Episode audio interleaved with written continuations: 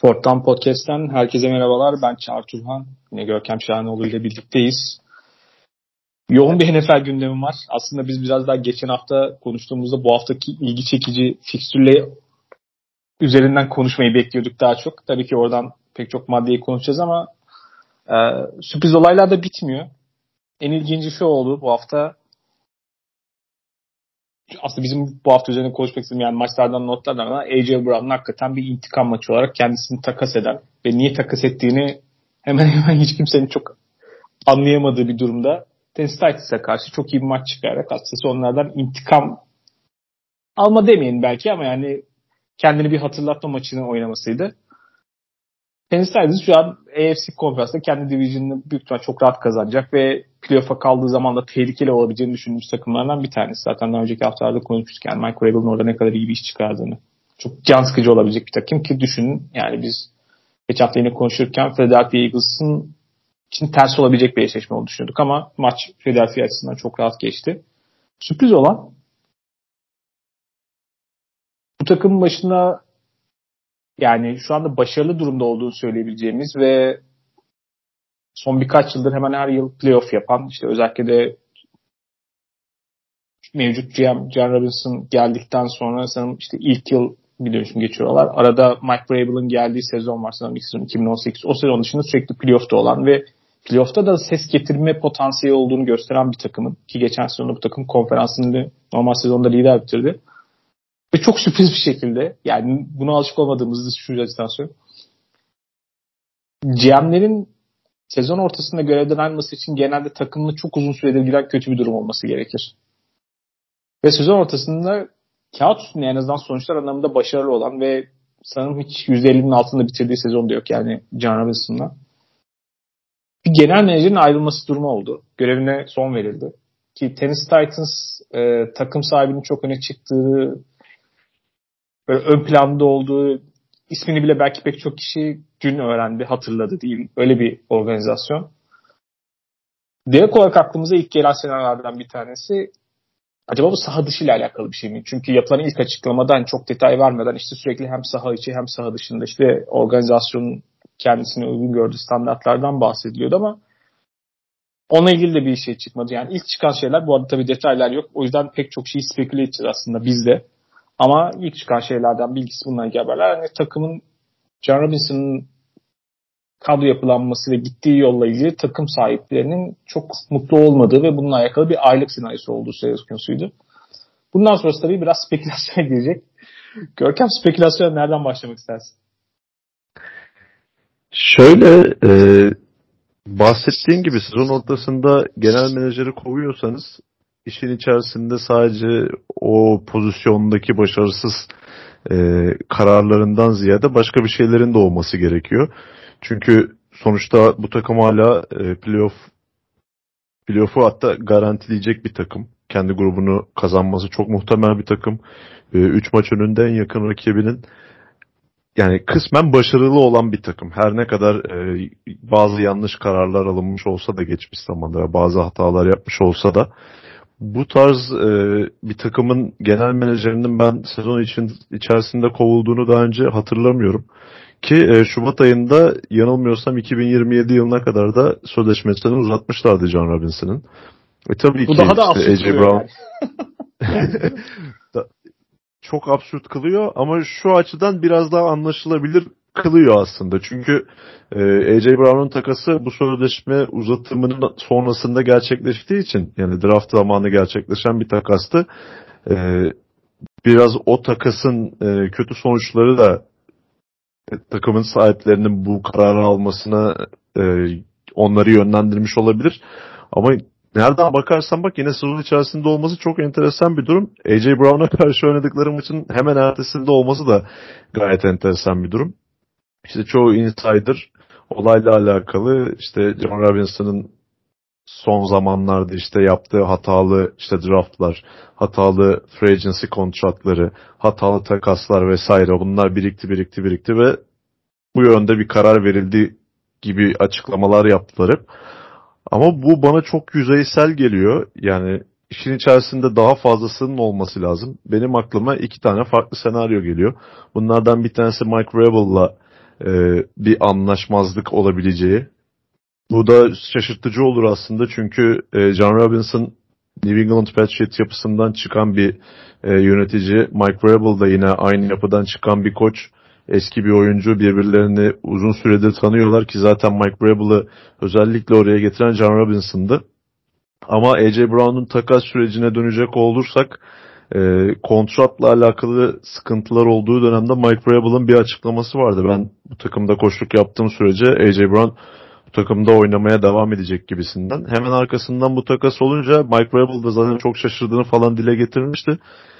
Bu olayın ardından günümüze gelene kadar aralarında bir soğukluk, işte bir çekişme vesaire yaşanmış olabilir.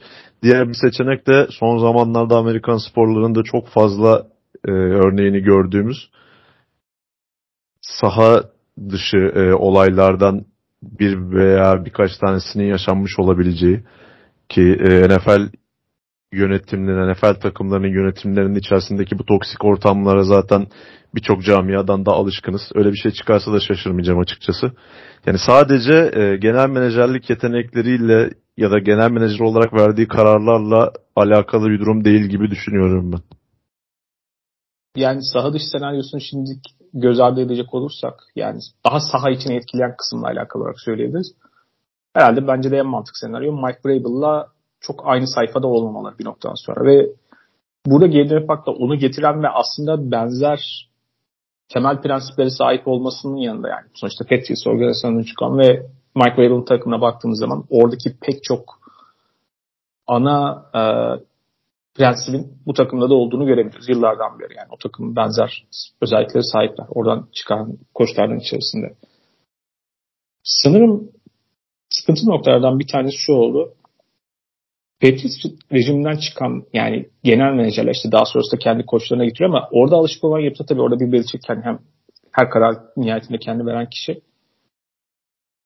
koçlardan biraz bağımsız bir şekilde kendi uygun gördükleri kararları vermeye daha yatkınlar. Bir şekilde koçtan evet tabii ki oradan bir geri bildirim alıyorlar. Birlikte bazı şeyleri düşünüyorlar karar ama ortak karar verme yapısından çok kendi düşündüklerini uygulama konusunda daha ön planda. Yani bu daha başka yere giden işte Patriots'ten çıkan kişilerin kendi oradan çıkan koçları başka yerlere getirdiği senaryolarda da olmuştu. Yani Detroit Lions'da benzer bir senaryodan bahsediyordu. Bir şekilde orada GM koçtan belki bağımsız şekilde fazla acımasız belki o dönem için şartlar dahilinde o takıma zarar verecek şekilde bazı kararlar alabiliyor. Böyle bir şey olabilmesi mantık geliyor. Diğer taraftan John Robinson rejiminin şöyle bir şey var. Evet yani çok fazla yakın dönemde en azından özellikle de ilk turlardan ve hatta birinci turdan çok pek çok draft seçimi ve çok riskli hamleleri oldu. Bu risklerden çoğu sonuç vermedi. Görüntü itibariyle yani geçen sezon seçilen bir büyük sakatlık riski olan ve belli ki bu yüzden pek çok takım dokunmadığı belli olan işte Caleb Farley şu an örneğin oynamıyor. Yani zaten işte geçen sezon sakatlandı. Bu sezon işte geri dönmek ama muhtemelen hani kariyeri çok uzun bir kariyer olacak gibi gözükmüyor. Bunun gibi benzer pek çok olay oldu. İşte daha önce bahsettiğimiz Isaiah Wilson konusu. Yani hiç bir sene falan oynadı galiba. Daha sonrası tamamen ligden silindi gitti. Bunun dışında da baktığın zaman yani draft seçimlerine pek çok oyuncunun işte ikinci kontratını buradan almadığını veya bir şekilde ayrıldığını yani ilk iki tur, üç turdan pek çok oyuncuyu bir şekilde tutturmakta zorlanıyor. Bunu bir kısmen anlayabildiğim tarafı şu. Evet yani ilk turdan seçerken sonuçta kötü bir takım olmadığı için yıllardır sürekli aslında ilk turun ikinci kısmından ve biraz daha riskli bölgeden yani oradan aslında çok yüksek hani hem riski az hem de büyük yetenek oyuncu zaten çok kalmamaya başlıyor. Yani oradan biraz daha riskli hamleler yapılabilir. İşte Jefferson gibi sonuç getirenler de var. Ama adım kadarıyla oradan bu kadar çok risk harcanırken ve şu anda takım son işte 2-3 sezonda özellikle gerçek anlamda şampiyonluk potansiyeli ben buna dair bazı hamleler yapma işte önemli kontratlarda bazı oyuncular verildi örneğin yani Ryan Tannehill gibi. İşte Derek Henry'nin kontratı var sonuçta ne olursa olsun Derek Henry ne kadar bu ligin en özel pozisyonun oyuncularından biri de olsa running back'e o kontratı vermek için hakikaten çok ideal bir konumda olmanız gerekiyor.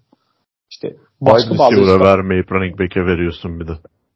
Yani e, hani AJ Brown ne kadar yani o takım için çok kıymetli bir oyuncu olmasına rağmen hani pozisyonun en iyilerinden biri olması beraber zaten hani artık onu tartışmayacağız bile ne kadar saçma bir hamle oldu. Çünkü aldığı kontratı baktığınız zaman ki kendisi bile söylüyor. Yani azıcık daha rakamı yukarı çıkar zaten anlaşacak. Tam hani hiç ona yanaşmamış bile belli ki Titans tarafı.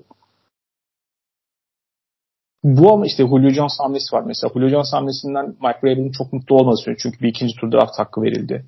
Ee, onun dışında da belli ki orada pek çok alınan liste hamle var.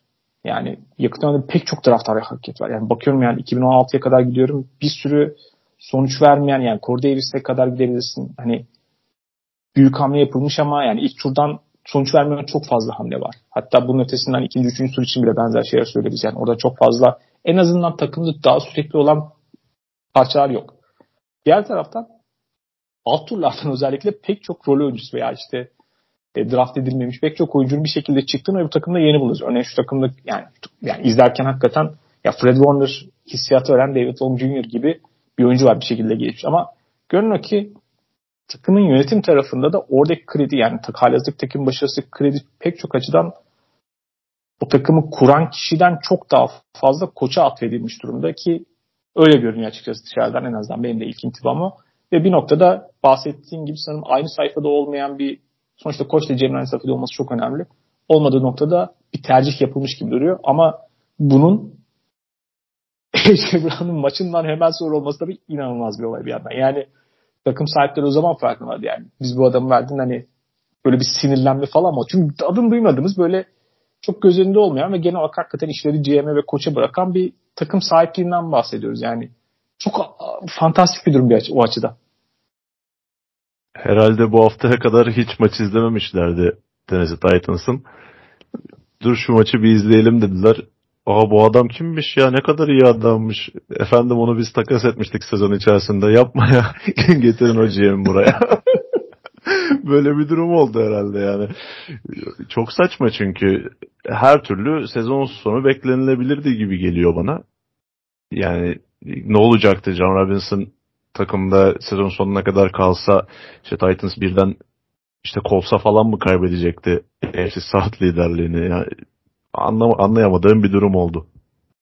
Yani işte okuduğum bir senede mesela bugün işte Ben Sola'nın yazısında vardı. Belki örneğin özellikle bu yılki drafttaki pek çok tercihin mevcut takım özellikle kısa vadeli kazanma penceresinden çok biraz daha geleceğe yönelik yatırımlarla alakalı ama yani orada da çok anlamsız şeyler görmüyorum. Yani mesela Varik Willis falan getirildi ama yani Ryan Tannehill ile ilgili playoff'tan sonra soru işaretinin olduğu ve 3. tur draft hakkında harcandığı ve bir proje quarterback sonuçta mesela. Bunun gibi birkaç tane daha tabii isim var. Belki şu anda biz hani yatırım yapıyoruz ve şu anda kazanmaya odaklanmalıyız.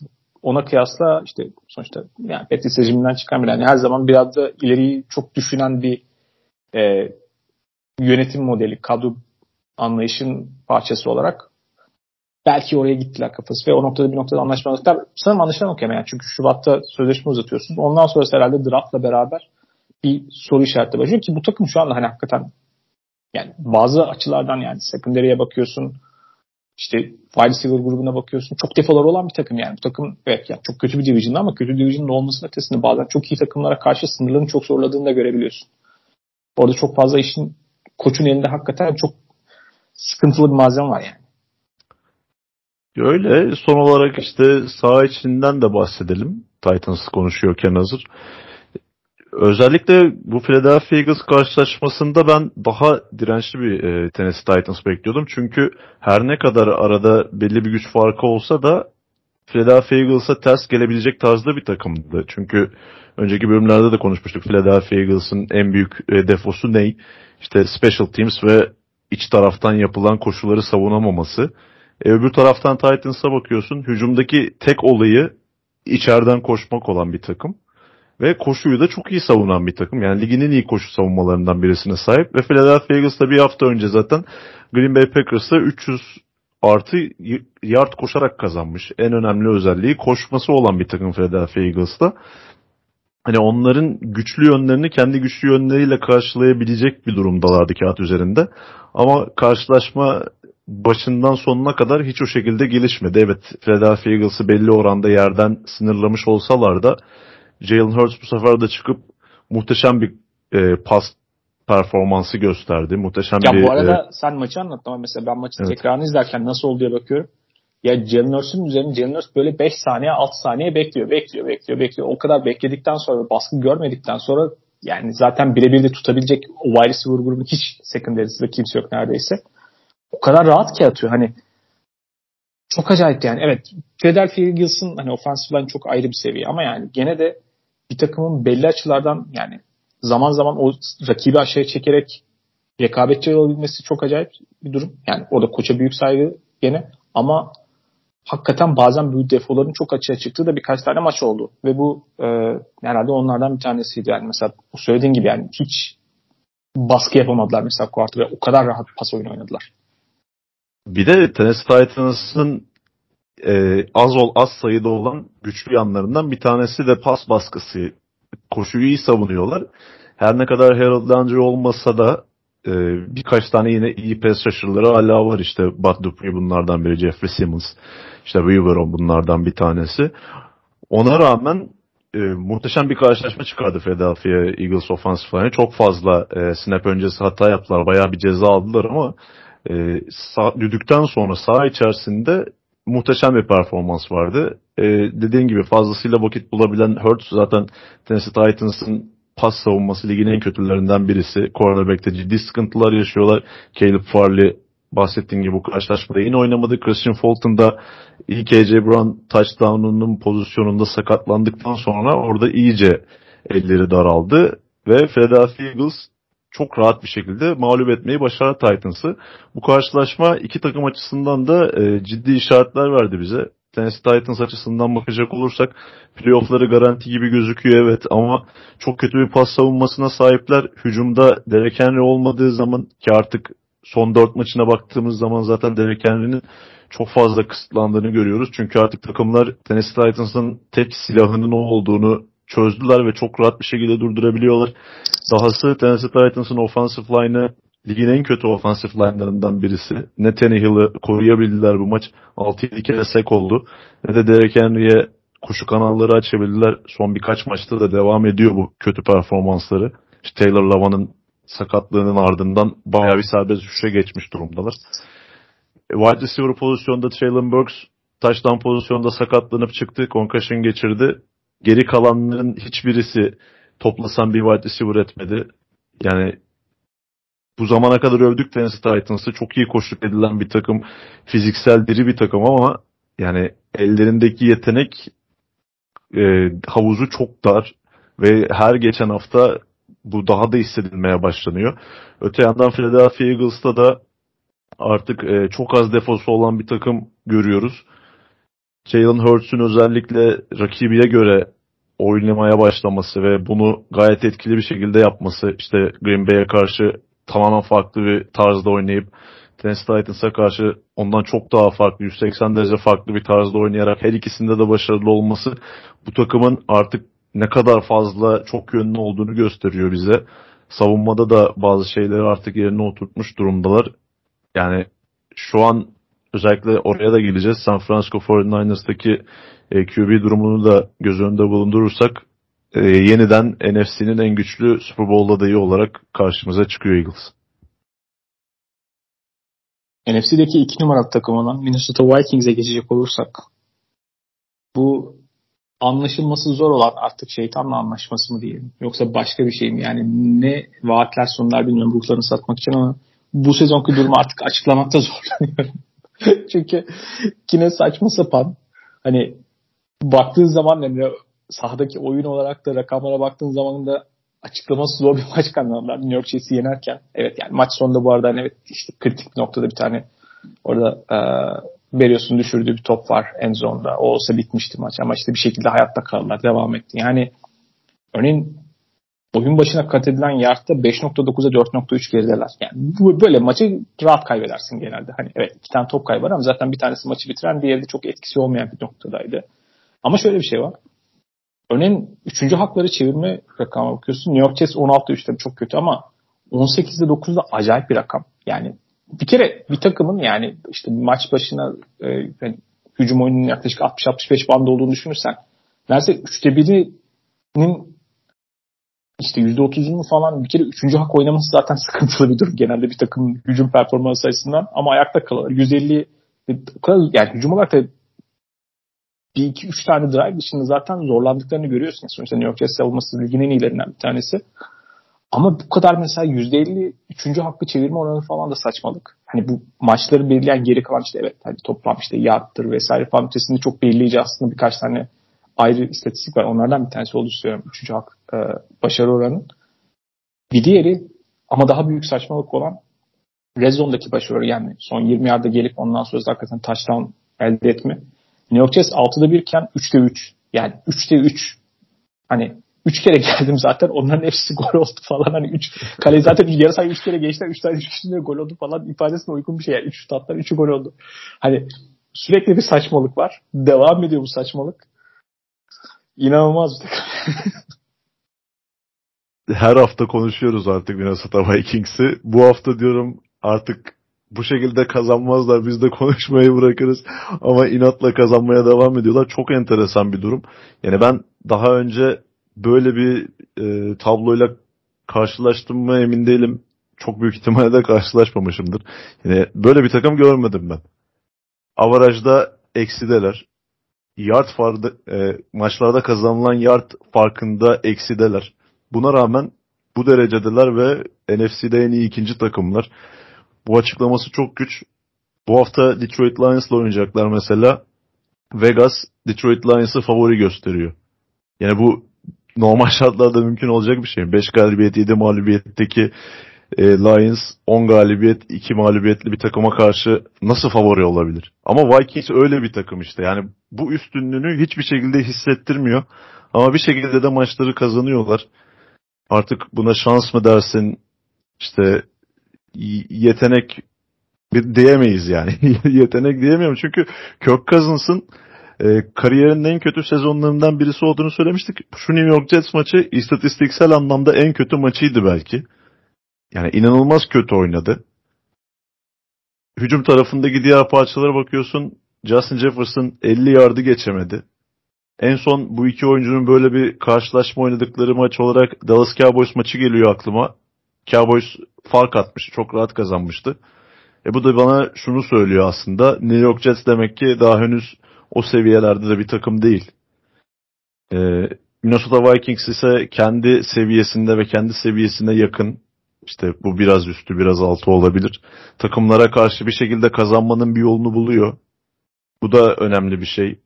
Ama işte kendinden daha iyi takımlarla karşılaştığı zaman bu şansı işlemeyince çok fena dağılabiliyorlar. Bu sezon kaybettikleri iki maç olan Philadelphia Eagles ve Dallas Cowboys karşılaşmalarında bunu net bir şekilde gördük. Yani ben hala ikna olmuş değilim. Çok kötü bir takım değiller evet. Ee, belki normal şartlarda gelişseydi karşılaşmaları yine bir şekilde playoff'a giderlerdi. Ama hala 10 galibiyet 2 mağlubiyeti yansıtan bir oyun göremiyorum. Yani playoff'ta da ne yapacaklar? Yani inan biraz eşleşmeye de bağlı ama yani dediğim gibi kendi seviyelerinin yetenek olarak ya da takım olma açısından üstündeki takımlara karşı ben hala şanslı olabileceğini düşünmüyorum Vikings. Bu arada bundan sonrasında da öyle bir fikstürleri var ki yani gene bir sürü vasat takıma karşı oynayacaklar. Buradan gene 5 tane galibiyetle çıkabilirler veya 4 tane. Durumda en kötü ihtimal gene muhtemelen konferans ikinci bitirecekler. Zaten yani San Francisco'nun mevcut durumu herhalde onların da ikinciliği zorlaması çok kolay olmayacak. Hatta hani Philadelphia Eagles'ın biraz daha sıkıntılı bir fikstürü var. Belki hani onlar iki kere takılırlarsa belki bire bire çıkarırlar ama hani ikiden girdiğin senaryoda da NFC'nin yedinci giren takımıyla oynayacaksın. Muhtemelen o da çok sıkıntı verecek bir eşleşme olmayacak onlar açısından. Hani gene vasat bir takıma karşı oynayacaklar. İnanılmaz bir seri. Bir tek şunu belki söyleyeyim. Yani bu arada tabii artık mantıklı bir şeye oturtamadığımız için hani bazı şeyler için teori üretiyoruz. Ee, şimdi Kevin O'Connell evet yani McVay'in yanından geliyor. Biraz daha o sistemin pek çok en azından saha içindeki etkisini görebiliyoruz ama bir sezon Patriots'ta oynadı yani. Bill Belichick'le çalıştı. Yani oradan mesela bazı şeyler oraya oradan mı gelmiş öyle düşün. Çünkü o takımın hep şey yapan kendi kendini mağlup etmeme. Bırak rakip kendi hatalarıyla kendini mağlup etsin. Kavramına çok uygun bazı şeyler. Mesela bu tek e, bir tane maç dışında bütün kazandıkları maçlar tek skorlu maçlar. Yani tek pozisyona biten maçlar. Ve bunların yarısında neredeyse böyle maç son işte drive'de belli noktada mesela savunmayla ayakta kalıyor ve savunmada işte işte ya fumble var ya interception mesela bu maçta interception'la bitti. Kendilerine o fırsat geldi mesela. Çok iyi bir pas savunmasına sahip değil bu takım.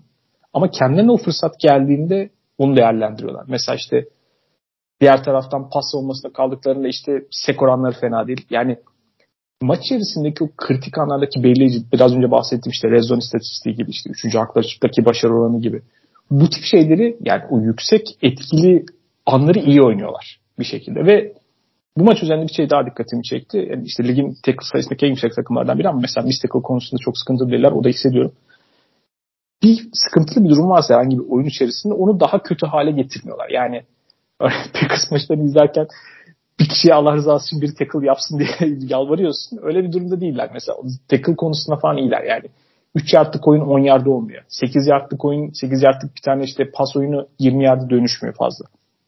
En azından hakikaten de işte savunma prensiplerindeki çok agresif olmayan savunmalar için sen işte bend but don't break denen yani işte 7 olmasın hani kırılsa bile fazlasını vermeyeyim işte 7 yerini 3'te çıkarayım modundaki savunmalara uygun bir örnek. Yani bir şekilde belki yard veriyorlar ama o kadar skor vermiyorlar ve idare ediyorlar yani. Kritik anları bir şekilde oynayan ve büyük hataları yapmayan bir takım olarak hayattalar. Bilmiyorum nasıl olacak bundan sonrası ama yani hakikaten böyle de bir gibi yani sezonun geri kalan açısından. Çok ilginç bir kez. Şunun güzel bir örneği aslında Vikings. Yani kötü oynayabilirsiniz topun her iki tarafında da. Yani savunması ligin en iyi savunmalarından birisi değil. Önemli oyuncuları var ama e, bir takım olarak belli bir e, prensibi üst seviyede sahaya yansıtamayabilirsiniz. Ama hata yapmadığınız zaman yine seviyenizi birkaç nokta yukarı çekebiliyorsunuz. Vikings'te bu var. Savunmada çok e, tecrübeli veteran oyuncuları var. Belki kariyerlerinin en iyi döneminde değiller ya da en iyi oyunlarını oynamıyorlar. Ama en kritik yerde onlardan bekleneni yapıyorlar ve bu sayede de belki bu kadar tek e, pozisyon farklı biten maçları kazandılar. Yani bugün o gruba attığım e, fotoğrafta Minnesota Vikings o maçları kaybetse tek pozisyonla kazandığı maçlar tam tersi şekilde olsa bir galibiyet 11 mağlubiyette olacak. Akıl alır gibi değil. Ama bir yandan da bir beceri işidir. Yani bir şekilde maçları kapatmak, kapatmayı bilmek, kazanmak. İşte tecrübe o da. Tecrübe önemli bir kısmı kesinlikle. Bir diğer merak ettiğimiz olay Deşan Watson'ın geri dönüşüydü. Neredeyse iki sezondur oynamayan ve aldığı kendisi hakkındaki cinsel taciz iddiaları sonrasında bununla ilgili yani suçlamalardan dolayı verilen cezanın sonucunda bu sezonda büyük kısmını oynamadan geçirmiş olan Deşan Watson'ın geri dönüşü neredeyse iki sezon sonra geri döndü ki önemli kısmını takımla birlikte antrenman bile yapmadı yani sonuçta o tempodan. Biraz o yüzden paslı görünmesi doğal. Zaten o da kendisi belirtti ama herhalde ligin bariz şekilde bu kadar net tanking yapan ve birinci sıra konusundaki kararlılığını bu hafta bir kez daha gösteren bir takım olan Texans'a karşı bile çok kötü göründü. Yani özellikle o interception falan akıl alır gibi değil. Yani tam şanslıydı ki işte üç tane savunma ve özel takımlar e, touchdown'ıyla bir şekilde o maçtan galip almayı başardı Cleveland Browns.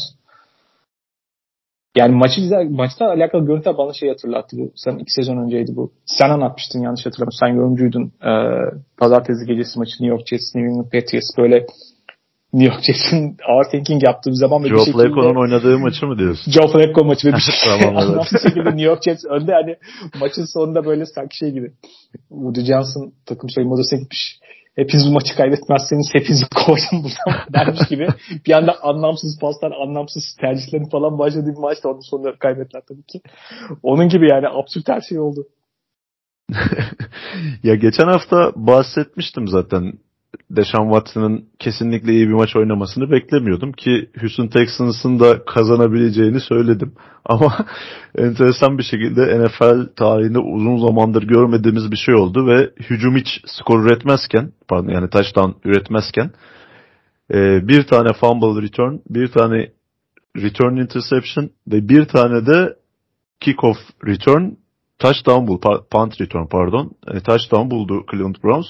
E bu şekilde maçı kazandı. Çok uzun zaman sonra ilk defa olmuş bu NFL'de. Şu an unuttum kaç sene sonra olduğunu. Yani e, Deshaun Watson'a baktığımız zaman zaten e, çok büyük e, mental bir bunalımdan diyeyim artık geliyor. 700 küsür gündür sahaya çıkmamış, maç oynamamış. Yani o çok böyle bizim futbolumuzda da bahsedilir ya maç kondisyonu eksik abi. Hakikaten onu görebiliyordun yani. Çünkü hani Amerikan futbolu gerçekten bu e, bu konuda diğer sporlardan öyle. Mesela basketbolda uzun bir süre oynamadıktan sonra da uzun bir sakatlıktan geldikten sonra e, yine aynı seviyede dönmüyorsun belki ama bu kadar da kötü gözükmeyebiliyorsun. Eğer işte yete, bu seviyede bir oyuncuysan. Ama Amerikan futbolunda o kadar değişiyor ki iş yani şimdi iki seneden bahsediyoruz. İki seneden işte antrenman yapsa bile kesinlikle bir gerçek NFL maçının yerini tutmuyor. Zaten preseason karşılaşmalarında da birkaç tanesinde oynamıştı Watson. Onlarda da çok kötü gözükmüştü.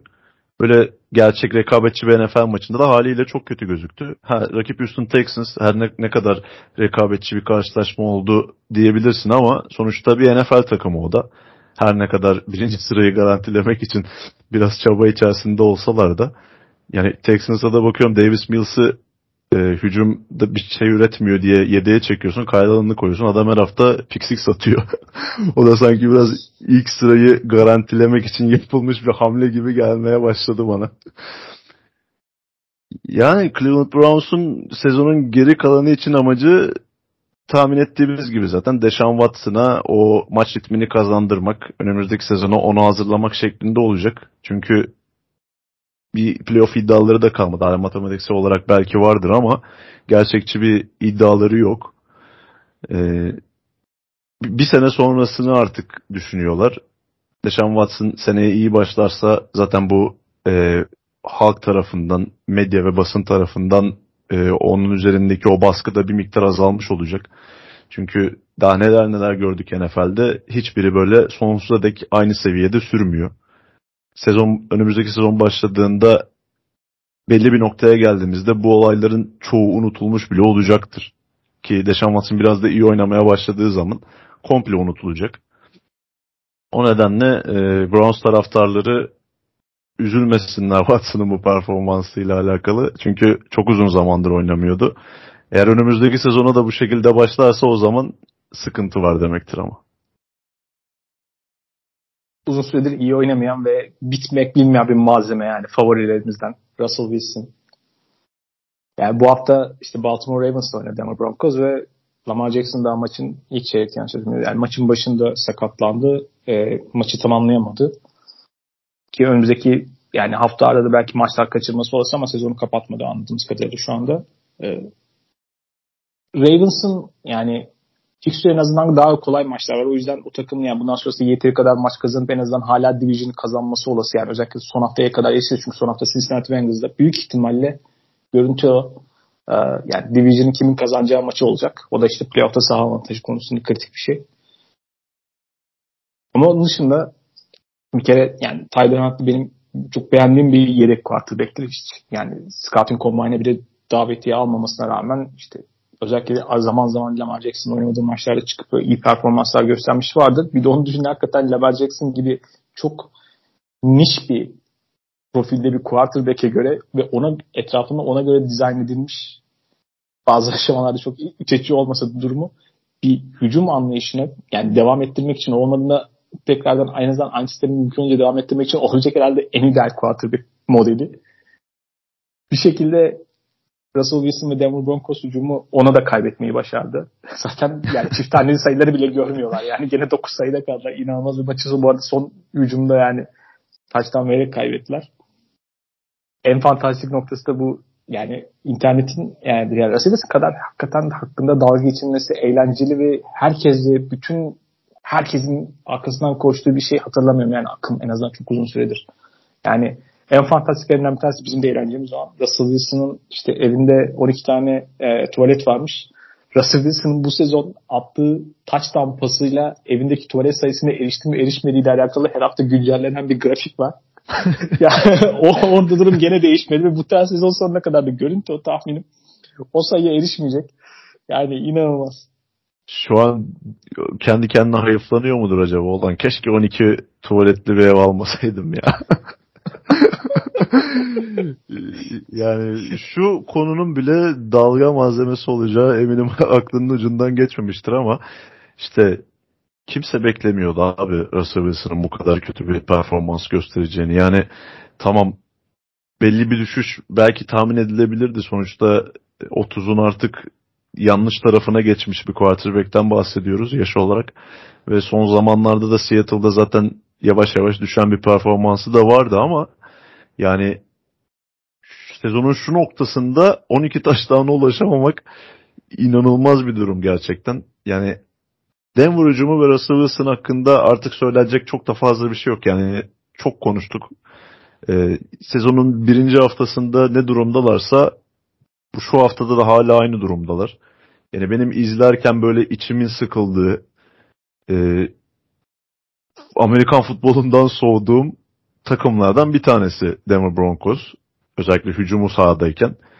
İşte Tennessee Titans da geçen haftaki hücum performansları onlara biraz yakındı ama en azından orada işte biraz daha iyi bir coaching var. Ya da ne bileyim işte daha böyle kaliteli oyuncular ya da kalitesini sahaya yansıtan birkaç tane oyuncu var. Onlar oradan biraz yırtabiliyorlar ama Denver Broncos gerçekten çok kötü durumda. Üstüne bir de e, geleceğin bir kısmını Russell ipotek etmiş durumdalar. Anlamsız bir şekilde. Gerçeğe haksızlık etmeyeyim. O zaman çok da eleştirmemiştim. Çünkü sonuçta Russell Wilson'dan bahsediyorduk. Ne kadar kötü olabilir ki düşüncesi vardı. Ama çok daha kötü olabiliyormuş gerçekten. En azından o kontratı vermeden önce bir sahaya çıkmasını beklemeleri gerekiyormuş. Bu da diğer takımlara güzel bir ders olacaktır bence. Şu noktadan sonra Denver Broncos'un yapabileceği tek şey e, koçlarını kovmak olacak. Çünkü Russell Wilson'dan o kadar kolay bir şekilde kurtulamayacaklar. E, biraz hasarı azaltma yoluna gitmeleri gerekiyor. Onu da yani ne kadar tutar tutmaz ya da olur olmaz orası muamma tabii ki ama Russell Wilson'ın istediği bir koçla ondan maksimum alabilecek bir yola gitmeleri gerekiyor. Ee, diğer tarafta Baltimore Ravens onlar da bu sezon işte rakiplere geriden gelen rakiplerine kaybettikleri maçlarla ünlenmişlerdi ama ona rağmen yine gayet iyi durumdalardı. Hem grubu kazanmak hem de playoff açısından. Ama işte Lamar Jackson'ın o riskli oyun tarzı geçtiğimiz sezonlarda olduğu gibi bu sezonda yine kritik bir noktada sağdan uzak kalmasına neden olacak. En son yanlış hatırlamıyorsam dizindeki PCL bağıyla alakalı bir sıkıntı vardı. Ee, bir haftada da kaçırabilir, bir haftadan fazla da kaçırabilir şeklinde konuştu Jim Harbaugh, John Harbaugh pardon. Tabii ki e, Lamar Jackson'ın durumu Baltimore Ravens'ın geleceğini ciddi etkileyecek. Her ne kadar Tyler Huntley ile geçtiğimiz sezonda Jackson'ın olmadığı bölümlerde çok da ona uzak performanslar göstermemeler, göstermeseler de maçları kazanamamışlardı. Tyler Huntley ne kadar Lamar Jackson'ın çakması bir quarterback olarak yani tırnak içerisinde söylüyorum onu. Çünkü birçok Lamar Jackson'ın yapabildiği şeyi yapabiliyor. Benzer tarzdalar. Ama tabii ki bir Lamar Jackson'dan bir tane var dünyada. Onun kadar özel atletizme sahip bir tek Lamar Jackson var. Ee, Tyler Huntley ne kadar onu e, birebir gösterebilecek? Orası biraz soru işareti. En azından hani playoff'a kalırlar. Ama Lamar Jackson'ın playoff'ta kesin dönmesi gerekiyor bu takıma. Yani bu Denver Broncos kısmında son bir not. Yani bu savunmanın hakikaten çok yani bu devirde halazdaki oyun kurallarıyla takımların odak noktalarıyla beraber çok sürekli olarak iddialı savunma, iyi çok iyi bir savunma takımı olmak yani hakikaten rakip derse kapatan savunma takımı olmak mümkün değil. Yani bu takım sürekli bu kadar rezil bir hücuma rağmen savunma üzerinde çok baskı kuruyor yani. Sonuçta saha pozisyonu olsun. Başka noktalar olsun bir şekilde savunmanın üzerine çok ekstra baskı yaratan bir şey aynı zamanda. Ona rağmen bu seviyede bir savunma yani savunmanın rakamlarına bakarken fantastik bir şey gördüm. Yani Red Zone'daki rakipleri e, işte Red Zone'daki rakiplerin başarının %32 bu takımın. Yani ortalamanın genelde %55-60 bandında olduğunu düşünürsek saçmalık. O kadar inanılmaz bir savunma var. Bu savunma harcanıyor ve ben de oradan şeye gözüm kestirdim. Acaba savunma koordinatörü Evero Evero şimdi koç değişecek ya ama koç bunu tutarlarsa tutmazlarsa boşa çıkarsa acaba tekrardan Joe Barry hatası sonrası tekrardan acaba göz kestirebilir miyiz diye. Bu tane yani çok göz önünde bir biri olacak. Yani head coach olarak dahi adı geçecektir eminim yani o yüzden. Ama yani tabii ya bu savunmaya gerçekten yazık oldu. Çok büyük yazık oldu. Evet o takımdaki en önemli koç zaten Evero. Ki şöyle bir düşünce de vardı. Bir yerde okumuştum. Hani artık şeyi Hackett'ı kovun. Evero'ya verin takımı. En azından hani onun koşluk yeteneklerini tartmış olun sezon sonu yine bakarsınız hani başka bir koçla devam edersiniz ya da onunla devam edersiniz. Çünkü öteki türlü elinde tutamayacağın çok net. Ee, son olarak bir de şunu söyleyeceğim. e, New York Jets'te mesela savunma bir noktadan sonra Zach Wilson'a tavır koymuştu ve bazı şeyleri değiştirmişti orada. Ne yazık ki Denver'da öyle bir durum da yok. Her ne kadar her maç neredeyse belli estantaneler, estantaneler sosyal medyaya düşüyor olsa da işte savunma oyuncularının ya da hücum oyuncularının bile Russell Wilson'a tepkiler gösterdiğini görsek de e, maalesef Russell Wilson o kadar kolay bir şekilde bence çekilecek gibi durmuyor. Ama kartlardan silmişler. Yani en hani Russell Wilson'la alakalı okey hakikaten bu kadar keskin bir çöküş bir oyuncunun imajı hakkında hatırlamıyorum. Sevilmese bile yani en azından oyununun etkisi olarak olarak. Yani maç tanıtımlarıyla alakalı kullanılan görsellerde falan Denver Broncos yani bir tarafta Lamar Jackson varken bir tarafta en azından biraz daha bilinen bir oyuncusu falan konusu yok yani. Kimsenin adını bilmediği 40'lı numaralarda işte linebacker'lar falan filan 40'lı numaralarda bir takımın kadrosunun en dibidir yani. Oradan isimler falan koyuyorlar artık görselleri. Hani onunla ilgili dalga geçiyor. O kadar gözden düşmüş durumda. Yok marka değeri çok büyük zarar gördü ya. İnanılmaz. Ana gündem maddemizden ilkine geçecek olsak ki haftanın işte en göz önünde maçı. Yani iki tane önemli maç vardı. Bir tanesi tabii e, onu birazdan kısmen gireceğiz. Miami Dolphins maçında tabii 49ers'ta Jimmy Garoppolo'nun sakatlığı sonrası o maçın biraz belki bir noktada biraz hızı kaçtı ama başka hikayeler çıktı oradan. Ama diğer taraftan geçen sezon konferans finalinde Kansas City Chiefs deplasmanına dönerek pek çok kişinin hemen beklemediği bir başarı imza atan Super Bowl'a kalan ve daha yeni bir takım olarak bunu başarmış olan Cincinnati Bengals Kansas City'yi yenmeye devam ediyor. Kansas City hakikaten yani Kansas City'nin kriptoniti olmuş durumda Cincinnati. Ee, onda açıdan yani Cincinnati'nin aslında sezona çok iyi başlamayıp yani 0 başladı ve 0 kötü maçta kaldı. Yani işte Dak Prescott'ın olmadığı ilk maçta Dallas Cowboys'a karşı hiçbir şey üretemediler. Onun öncesinde işte Pittsburgh'e ki Pittsburgh yani ligin vasat takımlarından bir tanesi. Hani aşikar hiç playoff'ta umudu yok. Bir şekilde o takımın zaman içerisinde özellikle de hücumda onların derin pas oyununa karşı alınan önlemlere karşı yani derinde bekleyen kalıtı savunmalarına karşı uzun süre çözüm üretemedikten sonra kendi içinde bir değişim geçirip alternatif çözümler üreterek başka bir kimliğe bürünmesi sanırım öncelikle oradan başlamak lazım. Yani hücum açısından hakikaten şu anda çözüm üreten bir takımdan ya bambaşka bir kimliğe ve alternatif çözümleri üretmiş bir takımdan bahsediyoruz. Önce oradan başlayalım. Bu sezon içerisinde gösterdikleri gelişim gerçekten çok etkileyici. Çünkü e, biliyorsun Super Bowl'u kaybeden takımların karnesine baktığımız zaman ertesi sezon çok da iç içici sonuçlar görmüyoruz.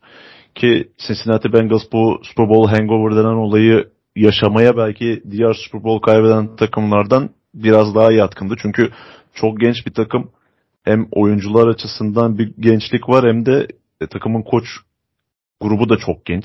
Zach Taylor, işte savunma koordinatörü Leo Anarumo, hücum koordinatörü Brian Callahan. Hepsi genç koçlar bunların. Nasıl bir tepki verecekleri bir takım olarak çok e, büyük bir soru işaretiydi. Ben şahsen o düşüşü yaşamalarını bekliyordum ve sezona bu kadar kötü başladıktan sonra da işte o olayı yaşıyoruz diye düşünmeye başlamıştım açıkçası. Ama sezon içerisinde sezon devam ederken hatalarından çok hızlı bir şekilde dönen ve bir arada çok güzel bir gelişim kaydeden bir takımla karşı karşıyayız burada. İşte bu sezona başlarken ne yaptılar? Offensive line'e ciddi bir derecede yatırım yaptılar ve buna rağmen sezon başındaki offensive line performansı ve Joe Burrow'un sek sayıları çok alarm verici nitelikteydi. Ama işte eleştirmekte erken davranmışız. Sezon ilerledikçe inanılmaz bir aşama kaydettiler. Son haftalarda offensive line'ın ciddi bir özellikle pas korunmasında performans söz konusu. E, Joe Burrow'un da artık daha akıllı bir şekilde oynadığı ve belki de kariyerinde oynadığı şu an şu son 4-5 haftalık süreç en olgun oyun tarzına sahip Joe Burrow'u izliyoruz. Yani Joe Burrow'un sek sayılarıyla alakalı yapılan eleştiriler neydi? Tam offensive line'ı kötü ama Joe Burrow da hani seke kafa atan bir oyun kurucuydu yani. Kendini hiç sakınmıyordu. Olabildiğince o derin rotalar oluşsun diye oyunları uzatan, hep son ana kadar bekleyen, o riski alan, işte biraz Russell Wilson'ın Seahawks dönemlerindeki oyun tarzına e, yakın bir tarzı vardı. Son haftalarda onu da e, geliştirdiğini görüyoruz. Artık daha akıllı oynayan, mekanik anlamda kusursuza yaklaşmış bir Joe Burrow var. işte yeri geldiğinde zorlamayan, işte e, topu dışarı ata, atabilen, oyundan vazgeçmesini öğrenen bir Joe Burrow var. Son e, 4 karşılaşmada 5 kez sek oldu. Yani Joe Burrow standartlarında inanılmaz bir rakam. Bu hem offensive line'ın e, bir arada oynaması, o alışkanlığı kazanmasıyla birlikte sağladığı korumanın bu performansın bir yükselişi var. Hem de Joe Burrow'un oyun tarzını artık daha farklı noktalara taşımasının da ciddi bir etkisi var. Ee, öte yandan senin bahsettiğin konu geçtiğimiz sezon Cincinnati Bengals hücumda nasıl var oluyordu? Derine atılan paslarla e, takımlar buna önlem almaya başladıkça sezonun ilerleyen noktalarında derinden ziyade daha böyle e, orta mesafeleri kullanmaya başlayan, kısa mesafeleri kullanmaya başlayan bir takıma da dönüşmeye başladılar. Sahanın ortasını daha fazla kullanıyorlar artık. Ee, savunma onlara ne veriyorsa onunla oynamaya biraz alışmaya başladılar. Bu Zach Taylor'ın sezon içerisindeki gelişimiyle de alakalı biraz. Ee, bir play caller olarak o da kendini fazlasıyla geliştirdi. Şu an bulundukları noktada yeniden AFC'nin en ciddi Super Bowl adaylarından birisine dönüşmüş durumdalar. Her ne kadar Buffalo Bills ve Kansas City Chiefs'in arkasında gözükseler bile. Evet Chiefs'i mağlup ettiler. Hatta bu sezon, bu yıl 3 kez mağlup ettiler.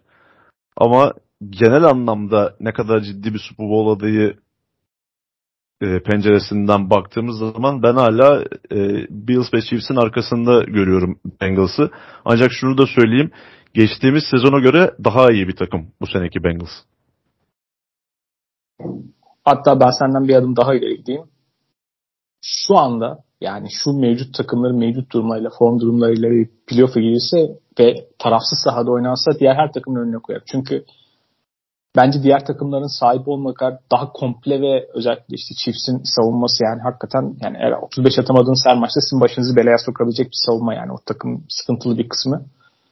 O yüzden diğer takımlardan daha az defolu, daha sürdürülebilir ve şu an form durumu itibariyle diğerlerinden de daha iyi bir takım durumda. Bence. Ki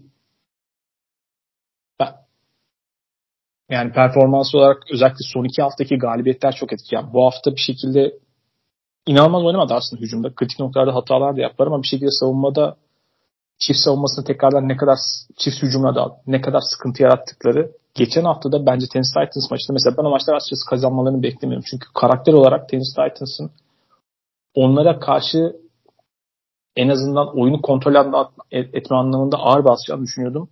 Beni çok şaşırttılar ki koşmaları gereken böylece maçta yani bir şekilde çok düşük skorlu gidecek maçta. Örneğin Joe Mixon olmamasına rağmen o maçta çok iyi sonuç aldılar.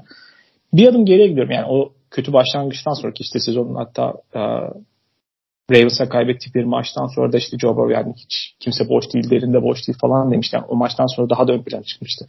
Özellikle derinde bekleyen savunmalara karşı yüzmek. Şimdi derinde bekleyen bu özellikle işte cover 2 savunmalarındaki işte Fangio kendi sistemindeki savunmalara karşı özellikle üretmeniz gereken iki tane şey. Bir tanesi ya çabuk pası şey, elinden topu çabuk, çabuk çıkarak yani çabuk paslarla beraber, kısa paslarla beraber arkasından topu eline alan oyuncunun mesafe kat etmesi, o yard after catch olayının yapılması.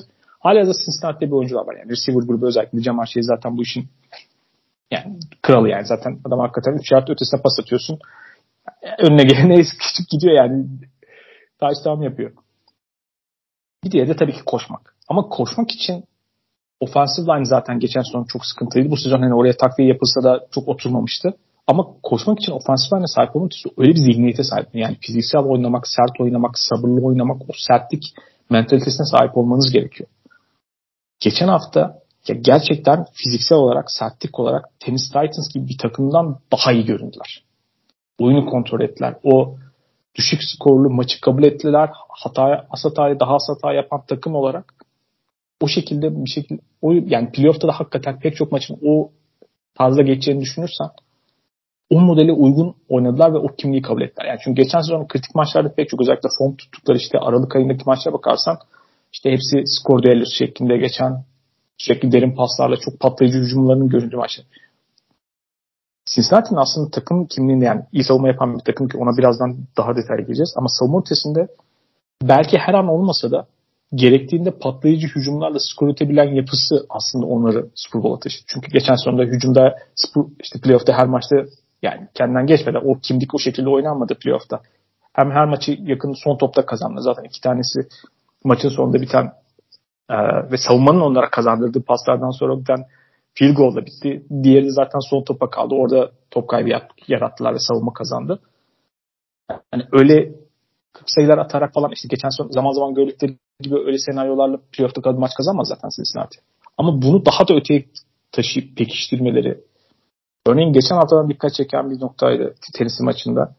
Ya bu takımın geçen sene özellikle koşmakta daha da zorlandı. Çünkü işte Joe Mixon çok iyi bir running back ve önünde çok iyi bir ofensif olması. İşte bir iki oyuncudan sıyrılarak, fırsat bularak belki bir hafta bitecek pozisyonlardan 5-6 yard çıkararak iyi kötü idare ettiğim o pozisyonu. Ama mesela Samaje Perayne yedek, yedek running back'i özellikle pas oyunlarında işte biraz daha pas koruması olduğu için veya daha pası, daha iyi pas alabilen bir oyuncu olarak gördükleri için kullanıyorlardı. Ve Joe Mixon olmadığı senaryoda Samaje Perayne çok iyi koşan, fiziksel olarak rakip savunmaya karşı hiç ezilmeyen hatta zaman zaman offensive line'ın da birlikte yani o fiz- inatlı ısrar ederek koşmaları ve fiziksel olarak uyumlu oyuncular Tennis Titans'ın bile üzerinde kalmaları az da olsa beni çok etkiledi örneğin geçen hafta ve bu hafta döndük olsak benzer bir senaryo burada da geçer. Tabii ki dünyanın en fiziksel takım değil Kansas City Chiefs. Ama o kimliği de kazanmış olmaları ve bunun dışında da koşmakla beraber o koşmanın biraz daha kolaylaşması bir senaryosu şuydu açıkçası. RPO'ları daha fazla kullanmaya başladı o koşu pas opsiyonlarını. Evet. Bunun yanında play action daha fazla kullanmaya başladı. Daha iyi kullanmaya başladı ve koşu pas oyunun opsiyonu yani RP oynadığın zaman tabii orada biraz quarterback'in işte elinden topu okuması, çabuk çıkarması ve çabuk çıkardıktan sonra kısa mesafede olan paslardan sonra elinde onunla topla mesafe kat edebilen oyunculara sahip olması gerekiyor. O yüzden ona uygun bir takım. Bir yandan da savunmayı hızlı cevap verecek, çabuk okuyacak bir oyuncu olarak Joe, Joe Burrow'da ona uygun bir quarterback. Hani belki kusursuz bir çözüm değil ve sürekli de değil belki ama sizin cephanenizde öyle bir çözüm olması ve bunu uygulamanız, onun ondan sonrasında biraz daha koşu hücumu daha etkili bir şekilde kullanmayı eklemeniz çok etkileyici. Ve bunların hepsi yani iyi savunma artı yeteri kadar yani fiziksel oynayabilen, koşu hücumun da bunu etkileyebilen ve as hata yaparak gerektiğinde de patlayıcı hücum silahları olan bir takım olarak yeni anlayışları hücumları bence playoff senaryosu içinde takımın sürekli kazanması için de çok daha sürdürülebilir bir yapı.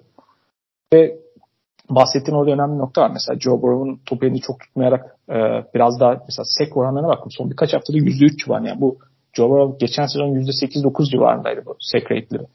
Çok ciddi bir aşama kaydı ki sezon başında da sıkıntılıydı. Çok ciddi bir aşama kaydedildi ve Joe Burrow'la ilgili de bu takımın önemli bir lideri olmakla beraber ana bu takımın neden geçen sezon Super Bowl oynadığının en önemli sebebi değildi. Bu takımın en önemli taşıyıcı konu aslında savunmasıydı. Onun da bir şekilde bu takım daha ve kendi açısından kariyer açısından da takım taşımak açısından daha sürdürülebilir bir yapıyı benimsemesi, kendi oyunda çok ciddi değişiklik kat etmesi. Yani çünkü kolejdeki profilini de hatırlıyorum. Yani bir şekilde işte cepten çıkan sürekli derin oyunu, büyük oyunları kovalayan bir oyuncuydu. Ondan vazgeçip doğru zamanda risk yani sadece de bu arada hani işte sürekli check down alan, kısa paslar oynayan, çabuk oynayan oyuncu profili değil. Doğru zamanlarda doğru riskleri de alabilen ki bu maçta da gördük. Birkaç tane noktada doğru zamanlarda çok doğru riskleri atıp o derin oyunları kullanan ve rakibi hani sürekli biraz da diken üstünde tutan, onun kafasını karıştıran bir oy, oyunu benimsemek de kolay değil. Bunların hepsini bir arada yapabilen bir oyuncu olarak onun da gelişimi çok kıymetli. Ben o açıdan işte Cincinnati Bengals'tan bu geçirdikleri değişimden çok etkilendim. Ama bir yandan da tabii bu takımın taşıyıcı kavun dediğimiz aslında Luan Romo ve savunmasına değinmemiz gerekiyor. Bence yani eldeki malzeme süperstarlar olduğunu söylemek çok pek mümkün değil bu savunmada. Pek çok isimsiz oyuncu var aslında. Ama bir arada harika oynayan ve koç etkisinin çok net göründüğü ve bence muazzam oynayan bir savunma var. Luan Romo zaten inanılmaz bir noktaya geldi. Yani geçtiğimiz sezona kadar kimsenin belki ismini dahi bilmediği bir savunma koordinatörüydü. Yani Cincinnati Bengals'ın savunma koordinatörü kim diye düşündüğümüz zaman Google'dan arayıp bakıyorduk. Ama öyle bir noktaya getirdi ki kendi ismini şu son iki yılda özellikle geliştirdi yani kat ettiği aşama inanılmaz. Ee, daha önceden de New York Giants'ta bir asistan koçtu ve e, geçenlerde bir yerde okumuştum. Zack Taylor'ın göreve ilk geldiğinde dördüncü ya da beşinci savunma koordinatörü tercihiymiş ve ilk sezonlarında da zaten eleştiriliyordu e, bir savunma koçu olarak performansı. Ancak geçtiğimiz sezon özellikle e, 17. haftadaki Cincinnati, e, Kansas City Chiefs'e karşı oynadıkları karşılaşma ve devamında yine Kansas City Chiefs'e karşı konferans finalinde oynadıkları karşılaşmalardaki oyun planıyla birlikte artık kendine bir isim edinmiş oldu. Ve bu sezonda bunu devam ettiriyor açıkçası. Yani Chiefs'e karşı bu yıl oynadıkları 3 tane karşılaşma var. Üçünde de Travis Kelsey'i 100 yardın altında tutmayı başardı. Bu maçta touchdown yok Kelsey'nin. Diğer iki maçta birer tane touchdown yaptı ama e, maça etki eden bir oyun oynattırmadı ona. Geçtiğimiz sezon o popüler e, konuma getiren onu neydi? İşte Chiefs'e karşı sadece 3 tane oyuncuyla baskı gönderip 8 kişiyle coverage'a düşüp e, Patrick Mahomes'u maçların ikinci yarılarında özellikle inanılmaz bir şekilde bozmuş ve sınırlamıştı. Bu sefer o oranda yani o kadar fazla kullanmadı bunu ama farklı varyasyonlarla da Patrick Mahomes ve Chiefs hücumunu durdurabileceğini bir kez daha göstermiş oldu. Hatta bu karşılaşmada Kelsey'yi sağdan sildiler neredeyse. Ki Kelsey'nin bu sezonki performansını biliyorsun. Gelene 3 gidene 4 taştan yapıyor. E, Tyreek Hill'in de birlikte artık Mahomes Kelsey e, bağlantısı inanılmaz bir seviyelere ulaşmış durumdaydı. Ama e, bu ikili rakip Bengals olunca işlemiyor. Bunun da en büyük nedeni Luan Romo'nun savunma stratejileri. E, bu sezon bir miktar daha iyi konumdalar. Çünkü Cincinnati Bengals'taki bu gelişimin, bu değişimin nedenlerinden biri olan savunmada da bir oyuncu var. E, Joseph Osai. Geçti 2021'de e, 3. turdan draft etmişlerdi onu Texas Üniversitesi'nden bir pass rusher. Bu sezon oynamaya başladı. Geçtiğimiz sezon menisküs sakatlığı nedeniyle tek bir karşılaşmaya bile çıkamamıştı. Onun varlığı ve onun yavaş yavaş form tutması Cincinnati Bengals'a ekstra bir edge rusher verdi ve bu da e, çok önemli etki yapıyor maçlara. Çünkü geçtiğimiz sezon hep konuştuğumuz olay neydi? Bu takımın iki tane çok iyi edge rusher'ı var. Trey Hendrickson ve Sam Hubbard. Ama bu ikilinin dışında bir üçüncü oyuncuyu koyamıyorlar oraya. Bu ikili maçların neredeyse mümkün olan tüm snaplerinde oynuyorlardı ve yani biliyorsun NFL'de edge rusher oynamak zor. Yani diğer pozisyonlara göre rotasyonda olmanız gereken bir pozisyon tüm downlarda sağda kalamazsınız. Yani Hubbard ve Hendrickson bütün maçlarda neredeyse tüm downları oynuyorlardı. Şimdi onları e, dinlendirebilecekleri yeri geldiğinde 3. rusher olarak sokabilecekleri bir kaliteli bir oyuncuya daha sahipler artık. Ki bu maçta da Patrick Mahomes yaptığı güzel bir tane sek var. O savunmanın işini biraz daha e, rahatlatmış durumda. Bir de geçtiğimiz sezonun e, son bölümünde sakatlığı kurban verdikleri Jermaine Pratt bu sezon oynuyor. O da e, Bengals savunmasının önemli parçalarından birisi. Çünkü 8 kişi coverage'a düştüğünüz zaman linebackerlarınız ister istemez çok iyi coverage yeteneklerine sahip olması gerekiyor. Logan Wilson öyle bir linebacker. Geçtiğimiz sezonda bunu görmüştük. Ama Jermaine Pratt de oraya eklenince iki tane iyi coverage yapabilen linebacker'lar ki zaten e, Cincinnati Bengals çoğunlukla nickel ve dime paketleriyle oynadığı için olabildiğince az linebacker kullanıyorlar. Ve bu kullandığınız tüm linebacker'lar iyi cover yapabilen oyuncular olduğu zaman o drop drop 8 yani 8 kişiyle coverage'a düştüğünüz oyunları daha etkili bir şekilde oynayabiliyorsunuz ki Travis Kelsey zaten savunmak kolay değildir. Pratt ve Von Bell bunu çok iyi başarıyor Luan Romo. Fiziksel oynuyorlar, sert oynuyorlar ve bir şekilde sindiriyorlar o oyuncuları. Ee, bu sezonki performansları gerçekten iyi konumda. Ee, haftalar ilerledikçe de daha da iyi oluyor. Bu da tabii e, playoff yolunda ve olası bir AFC playoff koşusunda ellerini güçlendiren bir nokta. Beni en çok etkileyen takım, e, etkileyen tarafı yani savunmanın secondary'nin özellikle nasıl oynadı. Ve secondary hakikaten mesela yani cornerback'leri soru işaretlerimiz var yani. Yani bu takımın işte bir tane shutdown corner diyeceğiniz böyle veya çok öyle profilde oyuncu yok. Ama mesela çok iyi safety'leri var. Çok iyi bir nickel corner var. O yüzden sahanın ortasını savunma konusunda çok başarılılar. Ve öndeki aslında ki dörtlü grup daha çok ki oraya kadar hani DJ Reader'ın yani, sah yani o savunmanın ortasını kapatarak oradaki koşuyu sınırlaması ve edge'lerin de bir şekilde çok yani hakikaten birebir de düşündüğün zaman senin çok korkutulan isimler değil ama bir arada grup olarak çok iyi oynamaları ve onun ön tarafta yeterince baskı yok. Çünkü şu anda modern hakikaten hani en efektif savunma yöntemi hakikaten 4 kişiyle yeterince rakip quarterback üzerinde baskı oluşturabiliyor musunuz? Geri kalan bir şekilde kavuşta bir adama bir ekstra koyarak orada gerekli e, gerekli kadar savunma yapabiliyor musunuz noktası. Bunu bir kere çok iyi yapıyorlar o açıdan. Yani ön taraf çok isim oyuncular olmasına rağmen görece değil. Yani bu arada isim derken hani Cincinnati Bengals tabii ki hücum tarafındaki yatırımlarını yakın dönem draft oyuncularına yaptığı için oradaki kontratlar biraz daha düşük. Buradaki oyuncular pek çoğu serbest pazardan geldi. O yüzden kontrat bazında aslında savunma tarafına ciddi bir yatırım var ama hani çok öyle sansasyonel isimler yok diye.